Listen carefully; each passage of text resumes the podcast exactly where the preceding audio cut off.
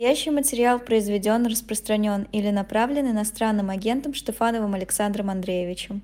15.00 по московскому времени. Это, это канал «Живой гвоздь». Меня зовут Константин Таранов. Рад приветствовать в нашем эфире а, историка и блогера Александра Штефанова. Александр, здравствуйте. Здравствуйте. Также поприветствую слушателей в приложении «Эхо» и зрителей а, в YouTube-трансляции «Живого гвоздя». Напоминаю, что вы можете писать комментарии, а, задавать вопросы, ставить лайки. Я за этим всем пристально слежу и все это пристально читаю. При необходимости обязательно передам Александру. Александр, скажите, вот э, сейчас активно критикуют, ну, в основном сторонники, соратники Алексея Навального, авторов фильма про Абрамовича. А, вот э, обвиняют в том, что вот а, там не упомянуто, что Абрамович так и не выступил против э, да, войны, что он владел Первым каналом и многое-многое-многое другое.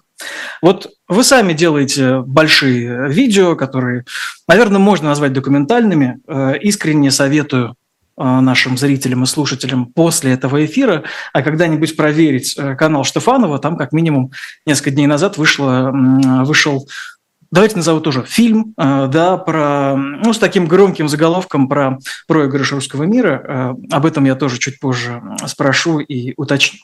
Вот как по-вашему, насколько логично сейчас выпускать документальный фильм про миллиардера и не упоминать такие вещи, ну, например, то, что он э, не осудил действия российской армии?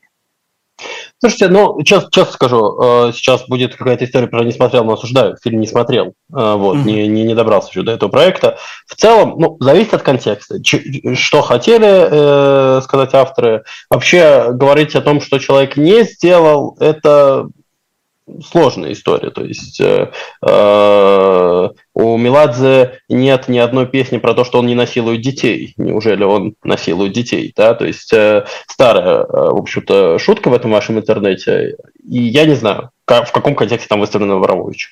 Э, может быть, людям деньги нужны, что тоже мы не знаем. Некоторые здесь чисто заработать приходят. Может быть, люди Э, взяли деньги у э, товарища Абрамовича. Кто, кто, кто их знает? А может, наоборот, рассчитывают просто идейно на раскол элит, что Абрамович увидит э, сюжет о себе в оппозиционном канале, на, на оппозиционной аудитории, и как возьмет, и как задонатит на штабы Навального, или ну, на что-то, что, что там имеет шансы свергнуть путинизм. Вот. Ну и тут сложно мне говорить, повторюсь, хорошо бы посмотреть.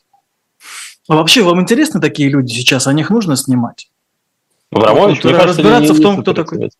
Не супер интересный персонаж, есть гораздо интереснее. Но вообще, в целом, ну, может быть, может быть. Мне вот гораздо интереснее Олег Царев. Вот Олег Царев прекрасно персонаж. Вот мне он интересен. Мне интересен Александр Бородай, тоже интереснейший персонаж. Павел Губрев. Вот, вот это мои, мои герои. ну, интересные с драматургической точки зрения. Да, вот. Чем так, кем заинтересовал какого-то документалиста Абрамович? Ну, может, чем-то заинтересовал. Повторюсь, не так много знаю об Абрамовиче. Почему вам интереснее те, кого вы сейчас перечислили?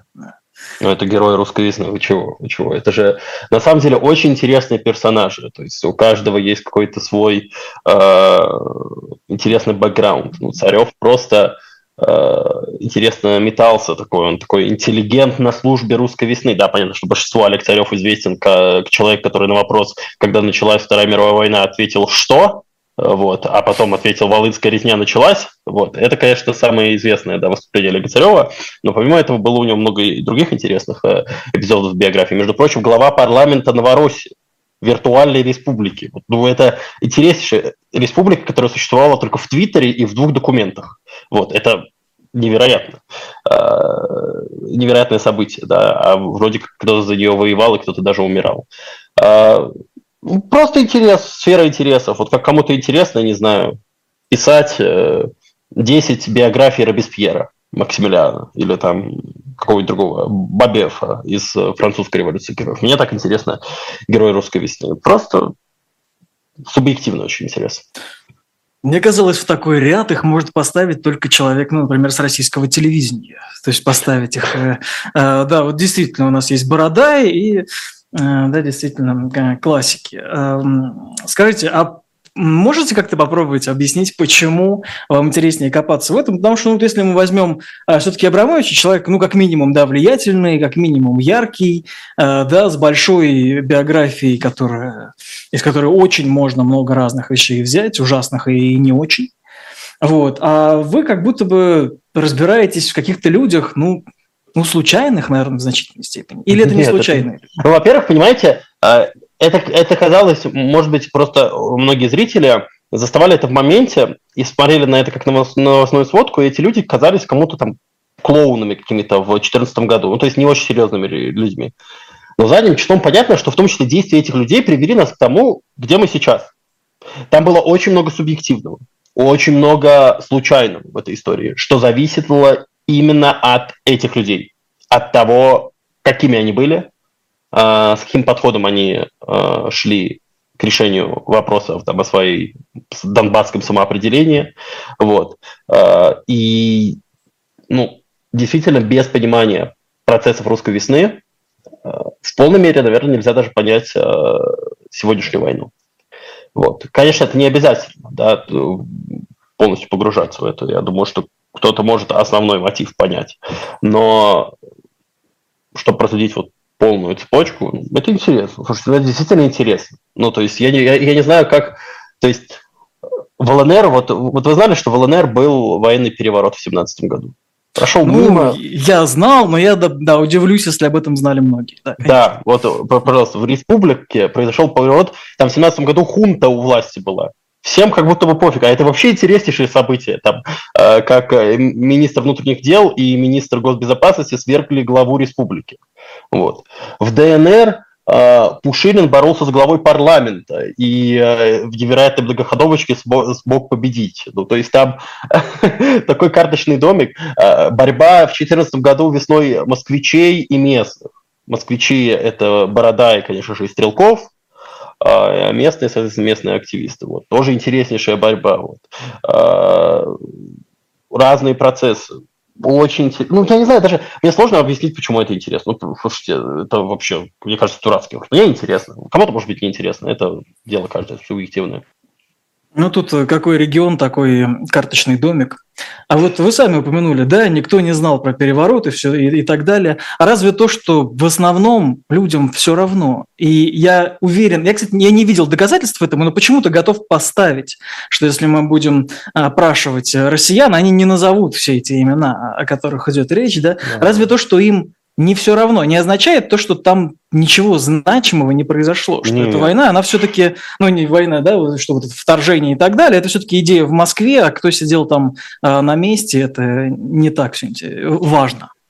Ну, во-первых, это гораздо интереснее украинцев. Например, украинцы э, гораздо более осведомлены об этих фамилиях в среднем, чем россияне. И те, и другие осведомлены слабо, но на Украине это пошире тиражировалось. Э, вот, потому что там были просто красочные персонажи, над которыми можно было глумиться в украинской пропаганде. Э, вот. Э, но нет, то, что это сейчас мало кому интересно, то есть, что это не так хорошо исследованная тема, это не значит, что это было не важно. Это было важно. Это, и действительно, можно найти много точек, когда это могло пойти не так, как оно пошло в итоге и к чему оно нас привело потому что даже вопрос начала масштабной войны в формате лета 2014 года, он был не предопределен. Этого могло не случиться. Вот. И там много точек, которые, опять же, зависят исключительно от субъективного фактора. Вот, например, если бы Стрелков не вышел из Фламенска в июле 2014 э, года, э, непонятно, на самом деле, устояла ли бы ДНР. Э, решились ли бы москвичи, ну, Кремль вмешиваться в этот конфликт. Понятно, что в итоге Кремль спас ДНР, но пока Кремль колебался, именно там вышедшие из Славянска стрелковцы, а они могли не выйти. Они были в оперативном окружении, и э, полторы тысячи, кажется, человек могло просто не дойти до Донецка, и Донецк было бы нечего оборонять этим э, новообразованием. Вот. Там то, много таких мелких моментов, но мы сейчас уйдем, как-то, мне кажется, очень в детали, и не уверен, насколько это интересно непогруженному слушателю. А вот смотрите, вы когда сами были да, в этих регионах, а как местные жители, как вы, как вы почувствовали, как местные жители относятся ко всем этим персонажам? Ой, ну не знают большинство, правда не знают. Ну, то есть, даже, э, мне, даже в Донецке. Не, ну в Донецке еще более-менее. В Мариуполе совсем не знают. А, в Донецке а, знают Стрелкова, конечно. Ну, главная фигура. По э, персон ниже там сложнее, правда сложнее. Как относятся? Блин, ну по-разному относятся. А, лучше всего относятся к тем, кто погиб. Вот э, Захарченко был так себе персонажем, погиб, стал у пророссийско настроенных граждан Донецка героем. Вот. А до этого был спорным, спорным персонажем. Вот. Э, условно то же самое с Моторола и Гиви, вот, ну, оно у них просто еще важно, а это чисто боевые командиры, у них там чисто на них, их любили те, кто, кому нравится война, кому нравится милитаризм, потому что у них там были свои э, локальные успехи в боях за Донецкий аэропорт. Сложно, слушайте, вот этот вопрос, как там все еще находится несколько сотен тысяч человек, а характеризовать единым образом их отношения очень сложно, очень сложно. Как по-вашему, есть ли вообще шанс изучить их отношения, вообще то, то, то, то, что они думают? Ну, как вам сказать? Не думаю, что какая-то... Ну, вообще, в теории уже могут начать обзванивать социологические службы. Условно, Левада может сделать обзвон в Донецке. Да? То есть, может быть, можно телефонным обзвоном сделать приличный соцопрос. А, в том числе в Донецке. Но насколько это... Ну, мне кажется, реально. Почему этим не занимаются, не знаю. Может быть, и занимаются, может, мы просто сейчас не, недостаточно исследовали тему, может быть, где-то лежит какой-то соцопрос, или он готовится прямо сейчас, не знаю. Ну, то просто мне сложно сказать. А вы сами им верите, соцопрос? У нас это большая тема. Каждый раз, когда приходит социолог в эфир, э, сразу появляется очень много людей, которые говорят, что это все э, совершенно бессмысленно, и эти, на этих опросах правду не говорят. Слушайте, ну разные по-разному. Там же есть, ну, в смысле, правду не говорят. А они не для правды. Соцопрос вам дает э, данные о том, как люди отвечают на конкретные вопросы. Они правда, и, конечно, это не, они не дают вам ответ на то, что они думают при этом. Вот. Вы, вы дальше ставите вопросы об искренности ответов, о том, что люди имели в виду при ответе на вопрос. Ну, то есть там много вопросов интерпретации. Это, конечно, лучше социологам задавать, как работать с социологией в стране с э, ограниченной свободой мнений да, и слова. Это тоже проблема известная, старая, ничего нового. А, верю ли я им? Ну, то есть, ну, мне кажется, что Левада дает э, правдивые... Мне кажется, что на самом деле и в ЦИОМ дает э, правдивые результаты примерно того, что у них получилось. Ну, вот они так обзвонили, они так сформулировали вопросы, они вот так их задали и получили вот такой ответ. Мне кажется, что это возможно, вполне себе вероятно, что э, там нету каких-то зна- значимых махинаций. Ну, при, да, при, самом, при самом пересчете важно. При самом пересчете, потому что еще важно умение формулировать вопрос. Это тоже это, это отдельное искусство, и оно тоже очень сильно влияет на результат.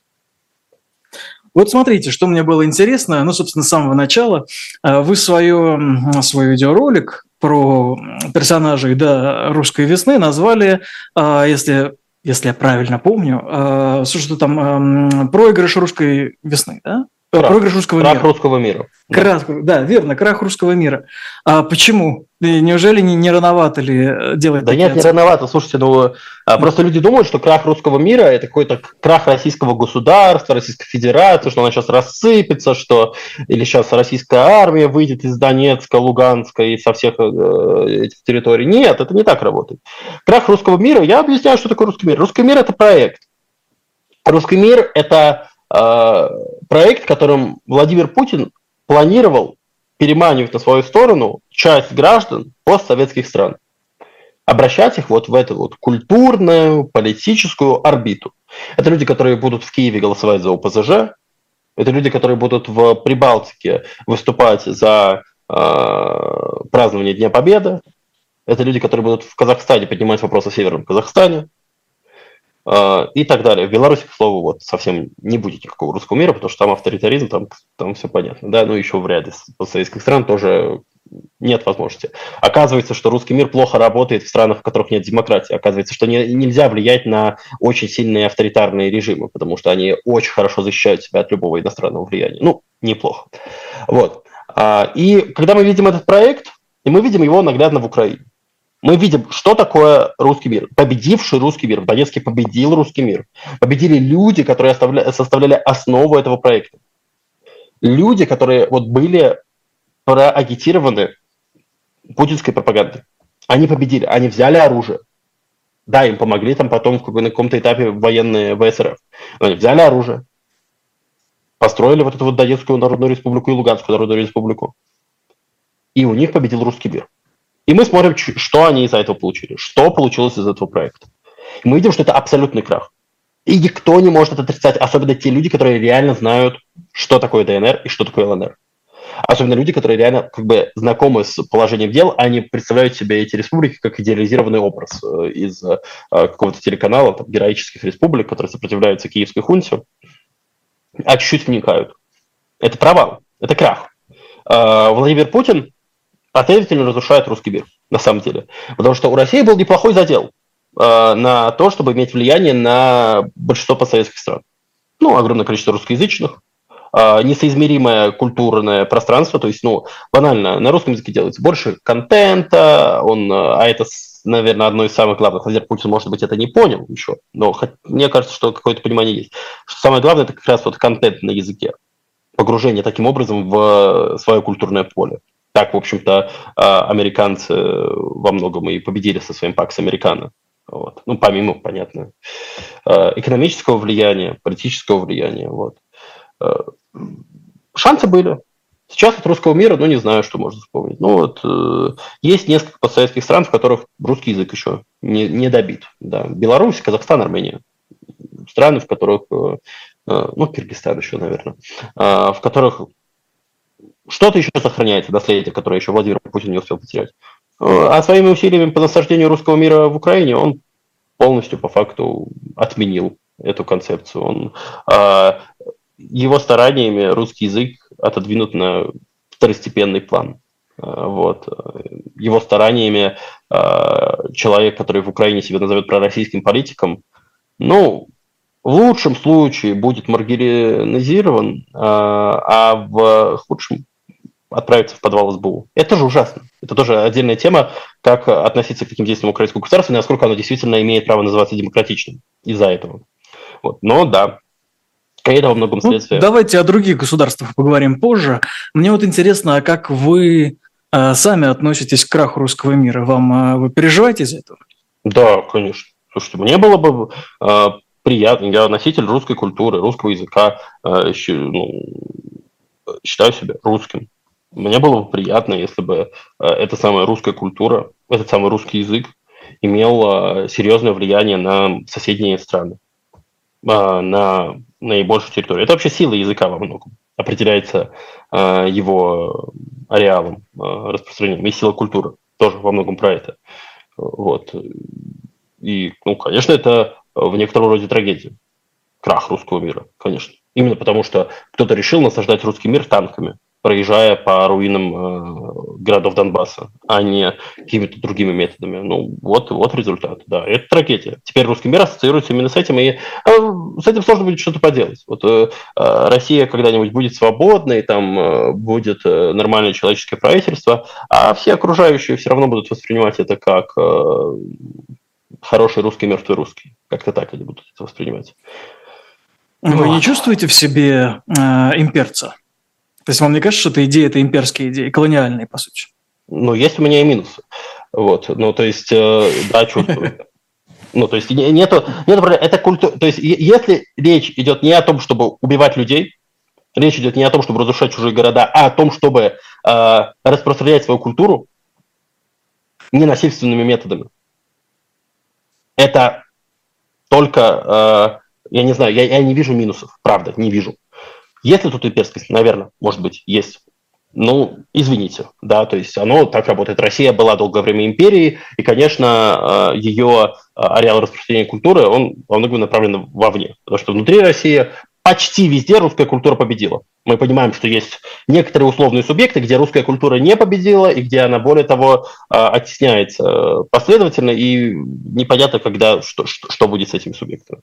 Там 16-летние, 15-летние дети будут получать э, ордена героев этих республик вот, за, за избиение задержанных. Там так будет.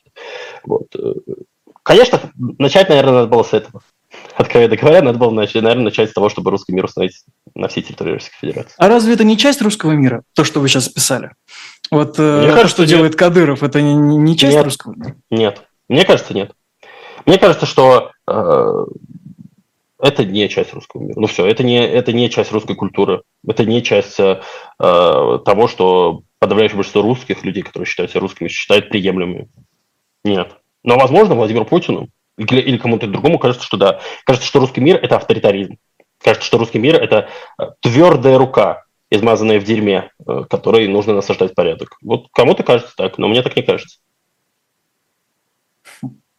Вот смотрите, вы в э, своем телеграм-канале написали достаточно э, категорично да, про то, что медаль э, Кадырову, э, младшему Кадырову, это публичное унижение целой республики. Я да. предположу, да, что речь идет про медаль, которую дали в Татарстане, да, это медаль, это орден Дружба, э, вот. С тех пор появилась еще и вторая награда в Карачаево-Черкесии, а там Адам Кадыров получил тоже там э, награду за личный вклад в развитие межнационального и межрегионального единства. А, вот то, что это публичное унижение, вы вот это как видите? А не слишком ли это жестко в тех условиях, которые, которые Это так и есть. Это так и есть. Еще раз, а, просто с Татарстаном это очень наглядно. Там депутат ляпнул лишнего, там депутат сказал, что это что-то ненормально. В каком правовом поле он спросил, мы живем? Вы думаете, он mm. даже он, он не оскорбил Кадырова. Он не высказался жестко по этой теме. Он, будучи депутатом местного парламента, спросил, а в каком правовом поле мы живем, что нас задержанных за, э, избивают, а за это им дают э, звание Героя Чечни?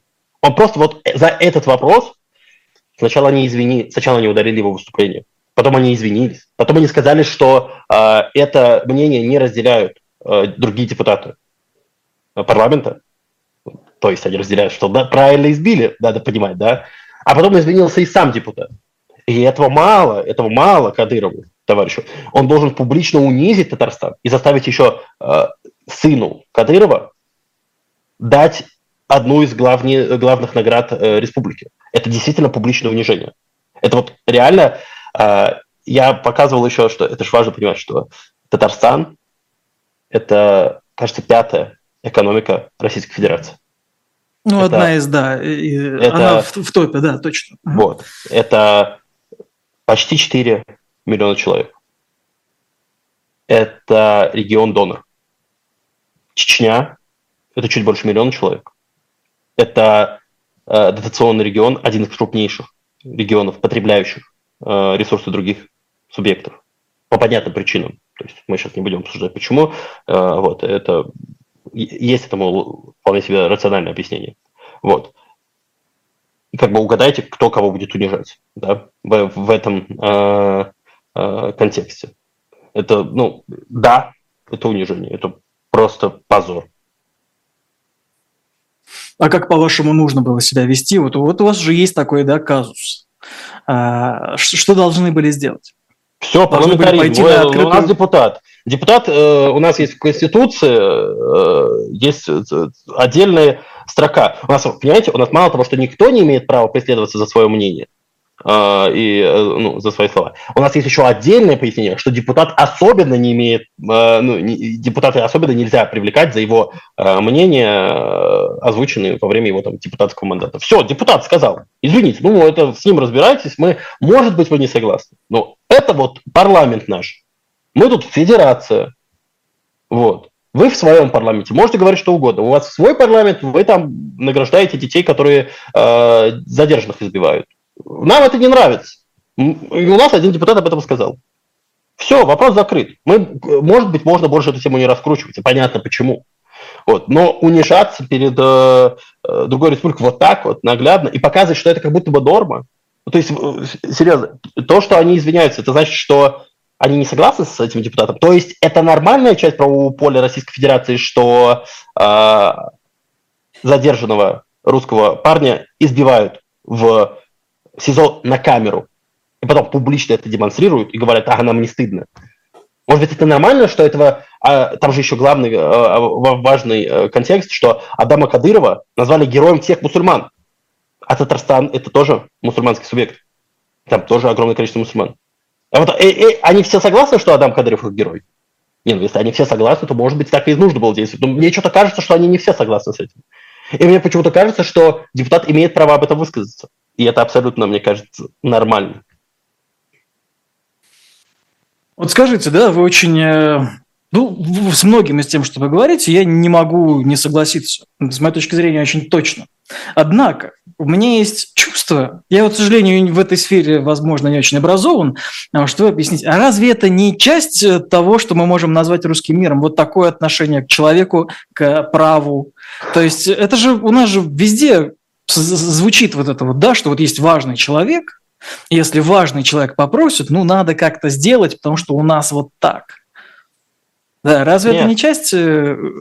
Э, это, это часть разви, развитого путинизма, который слишком сильно э, зашел в своей стагнации. Потому что даже Владимир Путин последовательно отстаивал эти ваши либеральные ценности. Хотя бы э, публично, хотя бы на публику. И бы важно бы, все, все понимают.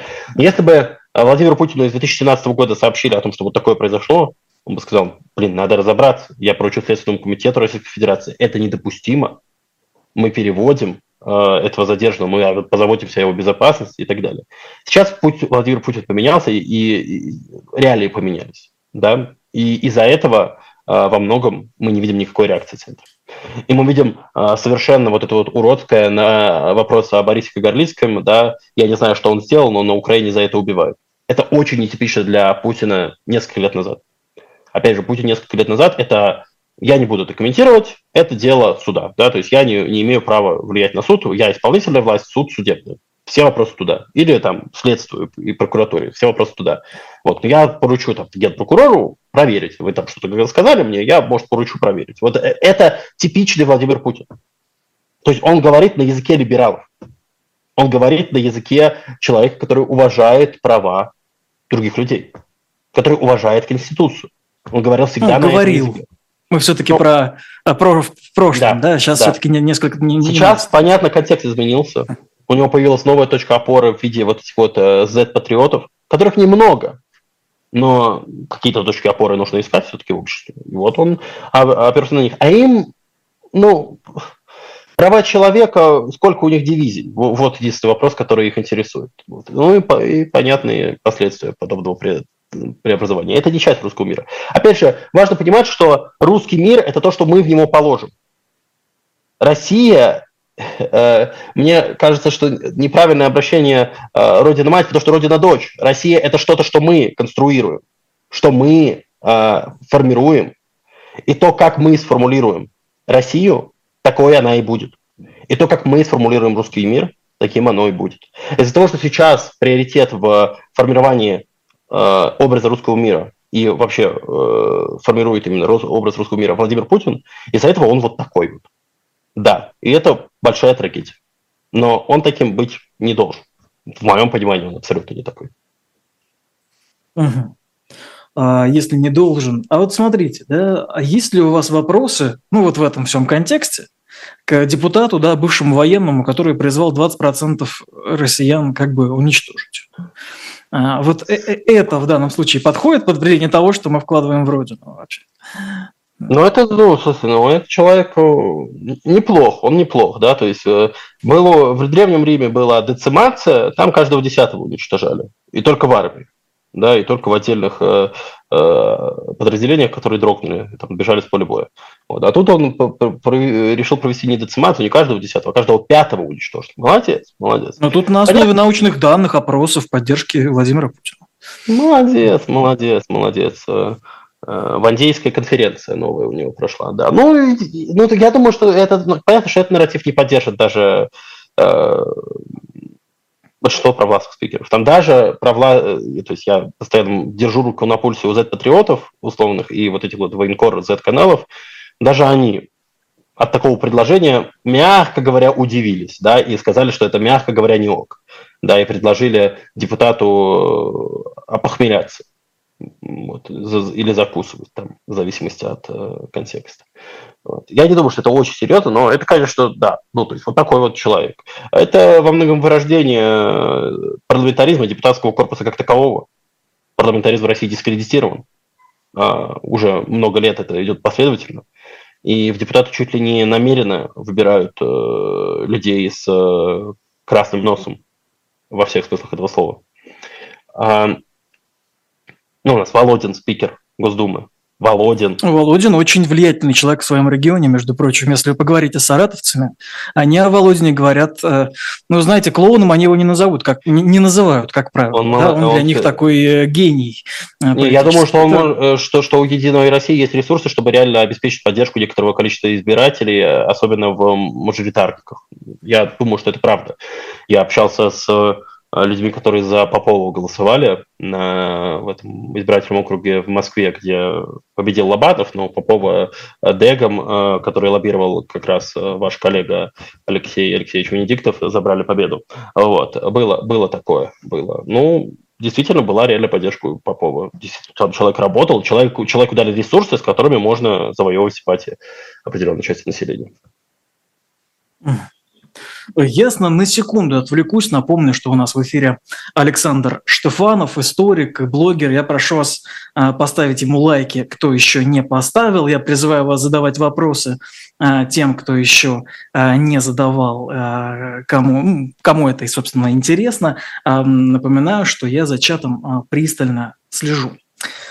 Александр, вот скажите, вот про угрозу русского мира, да, есть угрозы как, как, мы, как мы его да, видим сейчас. Вот патриарх Кирилл сейчас совсем недавно, сегодня заявил, что Россия может потерять идентичность из-за трудовых мигрантов. Да, вот он, я цитирую, «А стремление заполучить дешевую рабочую силу в городе Москве не должно привлекать огромное количество людей, принадлежащих к иной культуре, к иной вере, часто не знающих русский язык и не имеющих, простите, уважения к России и ее народу. Вы разделяете опасения патриарха, что вот можем потерять идентичность из-за этого сейчас? Не, ну я не думаю, что мы из-за этого можем потерять идентичность. Благо, опять же, Владимир Путин старается и делает Москву все менее и менее привлекательной для мигрантов. Хотя есть и успехи. Можно разно говорить. Москва все еще один из лучших городов мира, на мой взгляд, и очень удобный, комфортный город для жизни. Вот. А, ну, нет, думаю, нет. Ну, конечно, нужно заниматься тем, чтобы э, мигрантов трудовых, э, ну, трудовые мигранты это вообще сложно, трудовые мигранты, они могут приезжать, работать, уезжать, тут они и не угрозы не несут вообще-то, и, ну, типа, тут никаких проблем нет. Главное контролировать, э, собственно, выполнение формальной процедуры. Приезжают по контракту, отрабатывают контракт, уезжают. Вот. А если это мигранты, которые имеется в виду, видимо, патриарх имел в виду не, не просто трудовых мигрантов, а мигранты, которые тут прям постоянно будут жить ну, да, нужно заниматься вовлечением их в культуру. Да, вообще-то формально они должны знать русский язык. Ну, при получении разрешения на работу, если это э, республики Средней Азии, э, при э, получении различных иных документов, ну, они должны сдавать экзамен. Ну, ну язык есть, они, как правило, знают. То вот есть, мне тоже кажется, но так тут... Патриарх же говорит все-таки о другой культуре и вере. Э, вот, и не имеющих уважения, он же об этом mm говорит. Язык туда, но в основном более-менее, мне кажется, они обучены. Ну, пускай патриарх об иной вере вот как раз есть в Татарстан, вот, скажет о другой вере. Я думаю, что татары перед ним извинятся, потому что они уже при, их настроили, вот, э, скажут, да, оказывается, у нас не, не, не русская вера, не российская, да, ну, может, я не знаю просто, чего еще ожидать после такого, вот, э, нужно же извиняться, чуть что, вот, Э, как за анекдоты всякие в эфире. Да. А, ну, не знаю, что тут сказать. Ну, то есть, мне, мне кажется, что нет. Угрозы такой серьезной нету, но нужно работать, конечно, с тем, чтобы не было анклавов э, мигрантских э, с всеми присущими подобным анклавам проблемами. А вот смотрите, если не мигранты, то что вообще угрожает идентичности и культуре? То есть вы сейчас видите такую угрозу? Да, это Владимир Путин. Поподробнее. Ну, это Владимир Путин. Владимир Путин разрушает образ России благоприятно. Угу. Он связывает Россию с э, ужасной войной. Угу. Вот. И он старательно разрушает, пытается э, сделать более болезненной русскую идентичность. Вот. Э, пытается, и из-за этого там э, люди, которые уезжают, Э, из России боятся сказать, что они русские, некоторые из них. Потому что, ну, а что это такое? Какой я русский, если русские это те, кто заходит в Мариуполь на танках? Вот. Им, им стыдно. Ну, вот это последствия действий Владимира Путина. Хотя стыдно быть не должно. Русские... Не должно. Не, абсолютно нет. За что? За, за, за что мне, мне Я русский, вот вы, наверное, русский. И огромное количество масс других отличных, хороших людей тоже русские. И почему я должен стыдиться из-за того, что э, другие русские, обманутые Владимиром Путиным, пошли штурмовать Мариуполь? Ну, нет, мне, извините, мне, мне за это конкретно не стыд. Это ужасно. И я хотел бы это предотвратить. И более того, пытаюсь что-то по мере своих сил, очень небольших, делать, чтобы это скорее закончилось. Но это не потому, что они русские. Вот это произошло. Это не потому, что Путин русский. Произошло потому, что у Владимира Путина были конкретные условия, в которых он решил, что танками на Киев идти – это лучший его вариант. Лучший вариант сохранить власть. Это могло произойти с человеком любой национальности, с любой, любой культуры. И более того, происходило. Э, не знаю, что сказать. Нет, не, не стыдно. А мне вот тогда интересно, как вы относитесь к понятию коллективной ответственности? Я подчеркну, не вины. Да, про вину я вас понял. Да, именно что есть ответственность, есть преступление, да, есть ужасное событие, за которое кто-то несет ответственность. Вот э, а то, что она коллективная, вы э, считаете, что это, это оправданно или все-таки не очень? Сложно сказать. А, какой коллектив зависит? Если мы говорим о рамках ну, страны. Ну, граждане страны. То есть это же делается от лица граждан страны. Тогда нет, тогда нет. Я не думаю, что есть особая ответственность, э, э, потому что страна это чуть сложнее, и государство это чуть сложнее, чем просто сумма мнений всех граждан. Граждан не спросили, что нам, двигать танки на Киев или не двигать. Граждан до конца обманывали, что танков никаких на Киев не будет. А потом граждан убедили, что это не война, а спецоперация, пытались их убедить. Что там нацисты, что мы сейчас тут всех спасем. И жители Донбасса и жителей Украины. Всех спасаем. Граждан методично обманывают. И ответственность, ну, может быть, там коллективная ответственность, вот как вы, вот вы как э, журналист, вы видите, чувствуете коллективную ответственность за то, что вы не смогли э, побороть российскую пропаганду? Ну, это очень сложный вопрос, но в любом а случае, как вы думаете, персонально а, ваш, журналист, ваш а журналист, а журналист э, другого, там, не знаю, издания Аль-Джазира чувствует ответственность за то, что его коллеги, такие же журналисты, но «Эхо Москвы» не смогли переубедить граждан? Ну, вот, а ну... В данном случае мы занимаемся разными вещами. Поэтому... Конечно, конечно. Я просто, я просто предложил, предложил другую коллективную идентичность вот, э, по профессиональному признаку, которая, кстати, гораздо больше, она, она во многом крепче. Потому что это сознательная идентичность э, выбранная. Это выбранная человеком профессия. А русская идентичность, она во многом Думаете, крепче? Бессознательно. Вот. А, то есть... Э, Почему вам кажется, что крепче? Если она бессознательная, как раз наоборот может быть сильнее.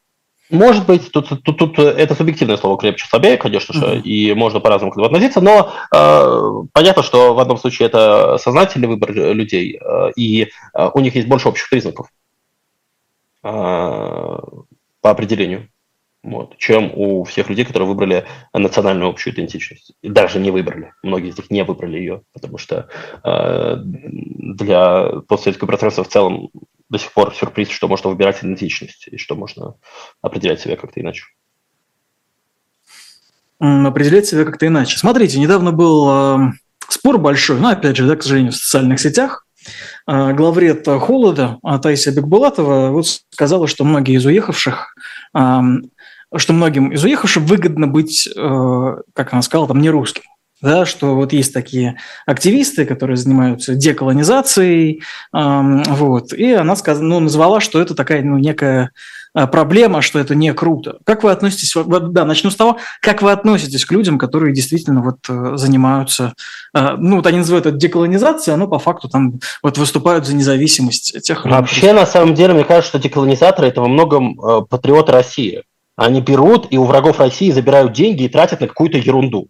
Ну, то есть, вообще-то во многом, ну, представляете, как они, как они работают, э, не покладая рук. Это не то, что вот спецслужбы российские, которые ерундой всякой занимаются, передают э, российских граждан в разные субъекты, чтобы их там избивали. Люди деньги воруют у Запада, ресурсы отнимают, которые... а эти деньги могли бы пойти на снабжение ВСУ. Этими деньгами могли бы убивать российских солдат. А господа деколонизаторы берут эти деньги, берут эти гранты и тратит на полную ерунду, на срачи в Твиттере. Мне кажется, что есть в этом что-то хорошее. Но если серьезно, конечно, об этом говорить, то ну, мне деколонизаторский дискурс не нравится. Мне кажется, что так называемая деколонизация России приведет к ужасным последствиям, которые э, этим самим деколонизаторам еще и не снились. А он заметен среди людей вашего поколения, этот дискурс? Он, он, он есть или нет? Ну, я не встречал. Ну, наверное, может, ну, я, я не знаю. Я, типа, среди моего окружения логично подобных людей нет. Может быть, есть, но они скрывают свои вот эти вот взгляды. Ну, то есть я не встречал. Но я... Это пузырь, это вопрос пузыря. Э, я замечаю его только по э, смешным тредам в Твиттере. Я сам просто в Твиттере не присутствую, но вот когда, знаете, там, каких-нибудь телеграм-каналах форсится, вот mm-hmm. такое-то в Твиттере и такое-то в Твиттере. Ну, для меня из-за этого Твиттера это кажется какая-то соцсеть приколов, постиронии какой-то. Я, я потому что не знаю, как можно серьезно так писать. А вроде и серьезно, а вроде и не серьезно. По-моему, идеальный пространство постиронии. Вот. Э, серьезно я к этому не отношусь. Да, я тоже не вижу много доказательств того, что это какого-то рода значимый дискурс, э, честно говоря. А вот скажите, а что обсуждают ваши ровесники? Что сейчас кажется важным? Ну, не знаю, войну обсуждают. Владимир Путин убил политику во многом. То есть, если в 2019 году нам было интересно э, там, спорить коммунистам и либертарианцам, социал-демократам и либералам, э, спорить сторонникам, безусловно, базового дохода, и Анкапа, э, разным людям предлагать свои разные проекты будущего России. Владимир Путин это все убил. Он примитизировал политику до нельзя. Есть война, и отношение к ней, в, в общем-то, формирует политическое поле твое, ну, и формирует твои политические взгляды. Два вопроса. Война и свобода. Нужна свободная Россия? Да, нет. И нужна ли эта война? Да, нет. И это во многом совпадающее скажем сразу, это во многом совпадающие категории. Люди выступают против войны и за свободную Россию. Есть исключения, но в основном это вот такое правило. А спорить больше, ну, мне кажется, что уже не так интересно людям этим заниматься. Просто есть, есть гораздо более чудовищные вещи, с которыми нужно сначала побороться. А вопросы образа будущего будут формироваться позже. И это во многом это трагедия, потому что есть в этом определенная проблема, есть в этом какое-то э, дыхание приближающейся революции, где все объединились просто, чтобы не было Владимира Путина, да, то есть просто чтобы не было войны, чтобы, просто чтобы не было несвободы. Это опасная ситуация на самом деле, но единственное правильно. Дыхание приближающейся революции, в чем оно выражается? в как раз консолидации всех которые, людей, которые раньше готовы были глотки друг другу грызть, а теперь готовы вместе выступать лишь против Путина. Ну, Путин объединил это политическое поле, все это оппозиционное, разрозненное, и ну, как бы там, там могут быть какие-то смешные дебаты, где кто-то кому-то единорогов дарит. Могут быть э, смешные срачи про то, что кто-то что-то не то в эфире сказал. Вот. Но это не, не играет особой роли в контексте вопросов войны и мира, и свободы и несвободы. Вот это, это стало главным, это стало доминировать. И а доминировать настолько, что все остальное сразу же потеряло интерес, сразу же потеряло внимание аудитории, потеряло вот понимание, зачем все это. То есть э, что-то такое чувствуется, да? И, и это ощущение или есть какие-то другие а, признаки. Это ощущение. Революция штуки довольно внезапные обычно. Это ощущение, конечно же. Это ощущение, э, это один из, э, одна из вещей, которые обычно выделяются, да, что вот как раз идет объединение сил, которые очень не похожи друг на друга, как объединились до русской революции, э, частично объединились либералы и марксисты. Люди, которые в нормальном условиях в свободной стране, они друг другу бы глотки грыли, грызли и убивали бы друг друга. Причем буквально, скорее всего. Вот. А в условиях э, там э, монархического режима царского они вполне себе выступали как союзники. И э, помню, что как раз, по-моему, Александр Федорович Керенский занимался вопросом репатриации марксистов, беглецов, политэмигрантов в Россию, которые в итоге, в общем-то, извергли Александра Федоровича. Потому что неважно сейчас вот это вот разночтение, хотя Александр Федорович был социалистом, все-таки ближе был к ним, но разночтения были все равно сочетаны. А они, они не важны. Мы тут за свободу. И все, кто за свободу, это наши друзья. Вот. Э, это во многом, конечно же, можно сказать, что один из признаков такой революционной ситуации. Но Выльется ли это в революцию, я не знаю. Мне кажется, что вполне возможно, что и нет. Потом задним числом будет очевидно. А потом задним числом я буду тыкать на этот эфир и говорить, смотрите, какой я умный, как я все предсказал. Или не тыкать, не вспомню, если ничего не случится. Ну, мне кажется, классическое, классическое правило полит, полит предсказателя. То есть, если что, забыть, да? Ну да, а, да, а, а как были... еще делать побольше прогнозов и забывать несбывшиеся, и вспоминать сбывшиеся. Развлекало Владимира же... Вольфовича. А. а вы вот, кстати, вспомнили, да, вот этого человека. А часто к нему, на него ссылаетесь?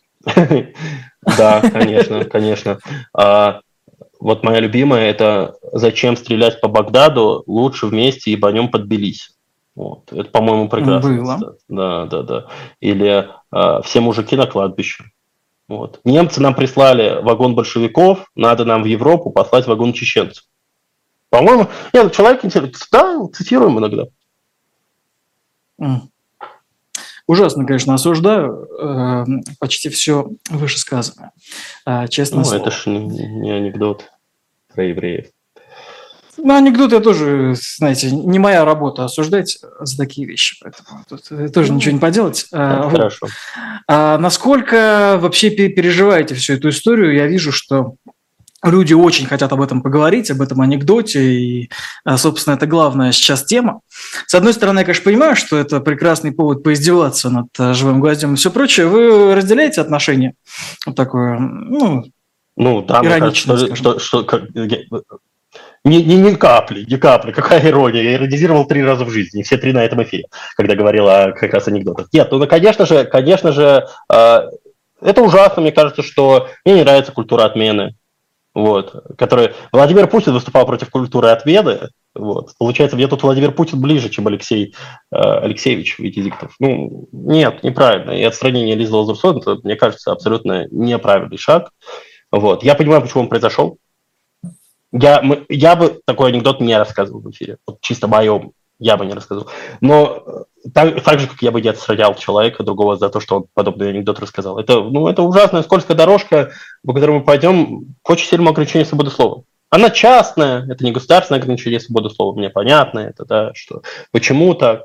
Вот, и более того, Венедиктов, видимо, не хотел, чтобы э, товарищи зетники показывали пальцем на эхо Москвы и говорили, а вот смотрите, какие у них ледоеды работают, какие они анекдоты рассказывают. Знаете, если правда сидеть и думать, э, что если правда их бояться, то лучше вообще уже ничего не делать. Э, э, нет, я тут, хотя он в этом не нуждается, встану на защиту, нет, поверьте, ни за что бы не поверил, что то, что вы сейчас сказали, имеет какой-то Ну, смысл. может быть, может быть. В любом случае, мне, мне я, я примерно понимаю мотивацию, наверное, очень так, mm-hmm. отдаленно. То есть морализм да, то есть ну, нельзя такие шутки шутить. Нужно отстранить человека, получился взрыв. Ну, то есть, э, причем важно, я не знаю, вот эта вот история про проблемы со связью, что он не услышал это тут же, мне кажется, что это очень прохладная история. Мне а, кажется, Нет, что просто... не совсем так ответил. Ну, ну извините, может быть, я не прав. Ну, вам сто процентов не, но в любом случае э, история при, при нем произошла, а потом он увидел выхлоп, и под влиянием этого выхлопа принял решение э, в попытке угодить людям, которые этот выхлоп сделали. Мне кажется, что это неправильно. Мне кажется, что ну, я бы так не делал. Вот. И, э, конечно же, ну, тут уже ничего не, не, не поделаешь. Там Лиза Лазерсон, по-моему, заявила свою стойкую позицию, что на эхо она не вернется. Вот. И я ее понимаю. Мне кажется, что тут нормальное сознательное решение. Вот. Ну, что, ну, да по поигрались в культуру отмены. Вот, э, получите, распишитесь. Хотели угодить э, всем, в итоге не угодили ни тем, ни другим. Те все равно припомнят, что у вас работала такая э, антисемитка, хотя назвать Лизу Лазерсон антисемиткой, Ни в коем это, конечно, не надо это, конечно, да, это надо нормально бахнуть. Но они будут помнить именно это. Работает у вас такая, которая анекдот про евреев, даже правильно не может рассказать, что за вагон с цементом. Это же вообще дурость какая. Вот, с песком вагон должен быть. Вот. А, да. А, а другие будут помнить вам, что вы отменили человека за это. И в итоге те, те другим не понравитесь. Ну, ради бога, занимайтесь, пытайтесь угодить аудитории, Э, и останетесь, э, в общем-то, ненужными ни тем, ни другим. Ну, это путь, путь воина. Мне кажется, что в этом тоже что-то есть, конечно же. Я не знаю. Э, я не руководил крупным медиа таким, мне не, не так видно, но мое мнение, оно об этом. А, на секунду отвлекусь, привлеку внимание в первую очередь зрителя, а может быть и ваше тоже, к тому, что у нас в онлайн-магазине shop.diletant.media а, там собрали специальный пакет а, книг для тех, кто хочет разобраться в причинах палестино-израильского конфликта. Там прямо сейчас, там целым набором можно это все взять. Во-первых, это «Тайная история израильских точных ликвидаций», да, «Восстание убей первым» Ронана Бергмана. Во-вторых, это история Израиля, Аниты Шапира. господи, надеюсь, я правильно вспомнил ударение.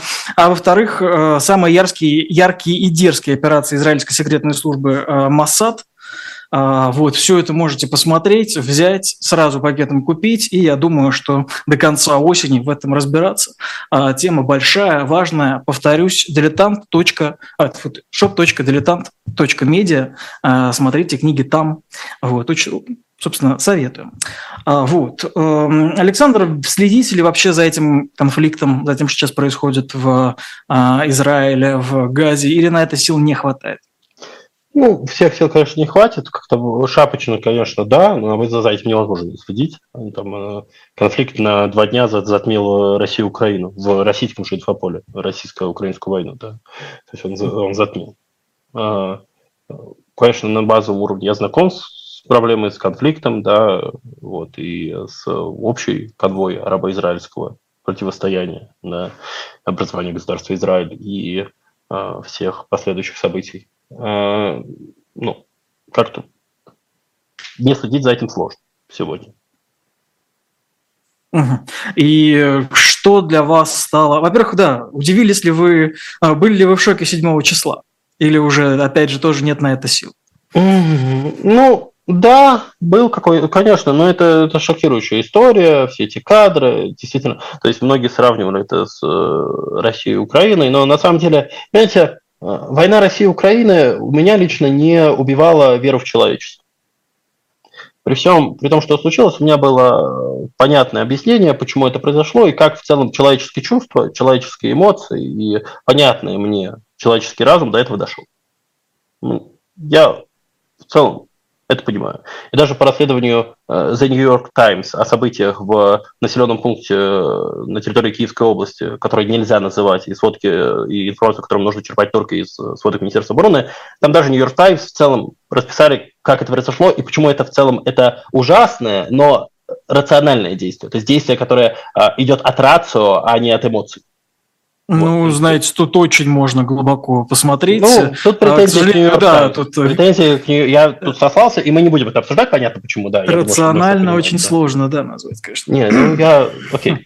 А, ну, вы, вы, вы для себя понимаете, почему люди сделали то, что сделали. Да, Давайте да, вот так. да, да, да, да. И понимаю, почему люди раз за разом делают ужасные вещи, но почему они их делали и как они это ушли.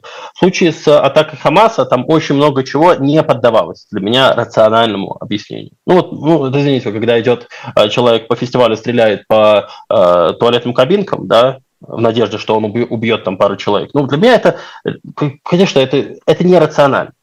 Да, тут не рацио, тут у них эмоции, э, какой-то э, форма фундаментализма рели- религиозного. И ну, мне это не близко. Я это понять не могу. Я не могу э, это в полной мере осознать. И для меня это, конечно, некая утрата веры в человечество.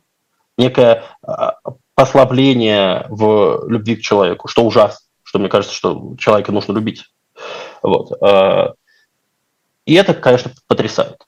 И это пугает. Вот. Да. Ну, да, в основном э, с эмоциями э, соглашусь. Смотрите, а в целом когда-то было интересно разобраться в этом конфликте? Или вы, ваш круг интересов, он вот сейчас про то, что касается непосредственно вас прямо сейчас? Ну, я что-то... Была книжка какая-то хорошая.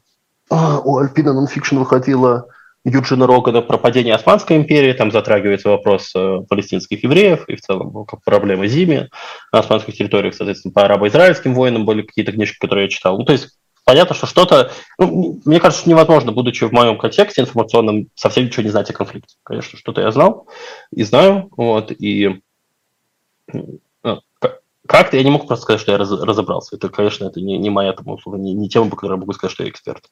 Вот, но что-то, ну, да, что-то что-то мы читаем, что-то мы знаем. Подождите, а в случае, например, с э, Чечней можете сказать, что вы эксперт? С Чечня мне это ближе. С Чечней я как гражданин Российской Федерации выступаю. Ну, как, как вам сказать, эксперт, не эксперт? Не, не все темы, на которые я высказываюсь, не во всех темах я являюсь абсолютно экспертом. К сожалению, есть у меня такой грешок. Это в целом свойство во многом демократии, да, свободного э, общества, где есть свобода слова, что высказываются не только эксперты, высказываются не только те, кто а, заявляют а, с умным видом, что вот они все знают по этой теме, они обладают какой-то компетенцией, которой простой смертный не обладает. Вот. Наверное, так бы мог высказываться по э, украинскому конфликту, по там, войне на Донбассе 2014 года, наверное, что-то я могу сказать. Там. Да, вы даже не знаете, кто был первым главой Временного правительства Донецкой Народной Республики. Да вы даже не знаете, кто был первым главой парламента Донецкой Народной Республики. Какое вы право имеете высказываться по событиям русской весны. Но мне кажется, что это тупиковый подход. Э, свобода слова, конечно, позволяет высказываться людям, которые не, не обладают полной э, э, экспертностью по какому-то вопросу. Да, она еще есть, да, свобода слова в той сфере, в которой вы, э, так сказать, работаете, да, функционируете. Ну, сложно сказать, сложно сказать, как бы, э, а вы, у вас она есть? Ну, ну, могу сказать, что на самом деле да. Честно вам скажу, у меня нет, нет, нет чего-то такого, чего бы я искренне боялся бы сказать, или был бы, знаете, не уверен э, за свое будущее прямо сейчас, прямо здесь. Вот. Ну, это потому ну, что... Как хорошо, бы, у, меня... у меня тоже, у меня тоже да. все в порядке. Я тоже могу все сказать. Не, не могу там про какие-то населенные пункты в Киевской области, вот я не, не, не мог, видите, не могу с вами дискуссию, э, не можем угу. с вами обсудить, рационально это или нерационально. Да? То есть мы оба понимаем, что это ужасно, но мы не понимаем, там, рацию или не рацию. Мы просто не можем это обсуждать. Ну, вот такая свобода слова. Есть такое, есть проблемы. Вот. Э, есть еще ряд проблем, да, но в общем, я тоже У вас есть ощущение, что это пройдет, что будет время, когда а, мы, ну, в какой-то, знаете, в каком-то более-менее предсказуемом да, э, сроке а, мы сможем это когда-нибудь обсудить? Ну, если вас от эфира не отстранят, то, конечно, сможем. Ну, на самом деле, ну, эфира осталось полторы минуты. Если кто-то успеет. Э, да. А вот в целом, будет ли какое-то время, когда это можно будет обсудить? Или это вот какое-то э, что-то... Или это надолго? А, это надолго, и будет, конечно, время, когда мы сможем это обсудить, потому что Россия будет свободной, и это просто данность. И рано или поздно мы к этому придем. А что-то, кроме вот лозунга политического, есть какие-то, вы видите, как доказательства? Вот вы говорили про предчувствие революции. А, ну, честно говоря, скажу в лицо, ну, не очень убедительно. То есть вы, как, как, как тезис вы сказали объединение оппозиции, которое тоже, честно говоря, тоже не чувствуется. Да?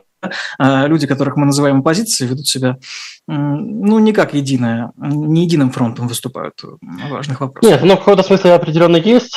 А, она, конечно, не создала единую партию, это невозможно. Этого не было и перед uh-huh. Великой Русской революцией. Это другого, другого рода объединение. Оно а, базируется на том, что все разделяют несколько важнейших общих ценностей и ставят их во главу угла.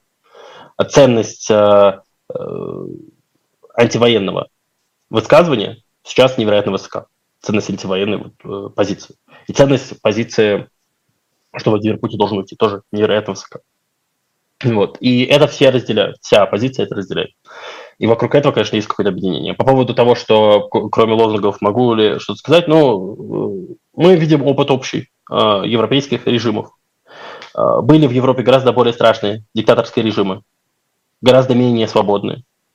И они упали, а они сменились режимами демократичными. Мы видим, что если раньше в мире в начале, э, в середине прошлого века э, на карту Европы можно было взглянуть и увидеть, что демократия составляет примерно треть от стран Европы, то теперь мы видим, что э, демократия – это подавляющее, просто провозглашают себя демократиями подавляющее большинство стран во всем мире, а являются демократиями с полными э, вытекающими из этого последствиями э, просто подавляющих стран Европы, например. Да? Мы все это видим, мы видим тенденцию, и Владимир Путин, как бы он ни хотел, он эту тенденцию не остановит. Россия будет свободной, да.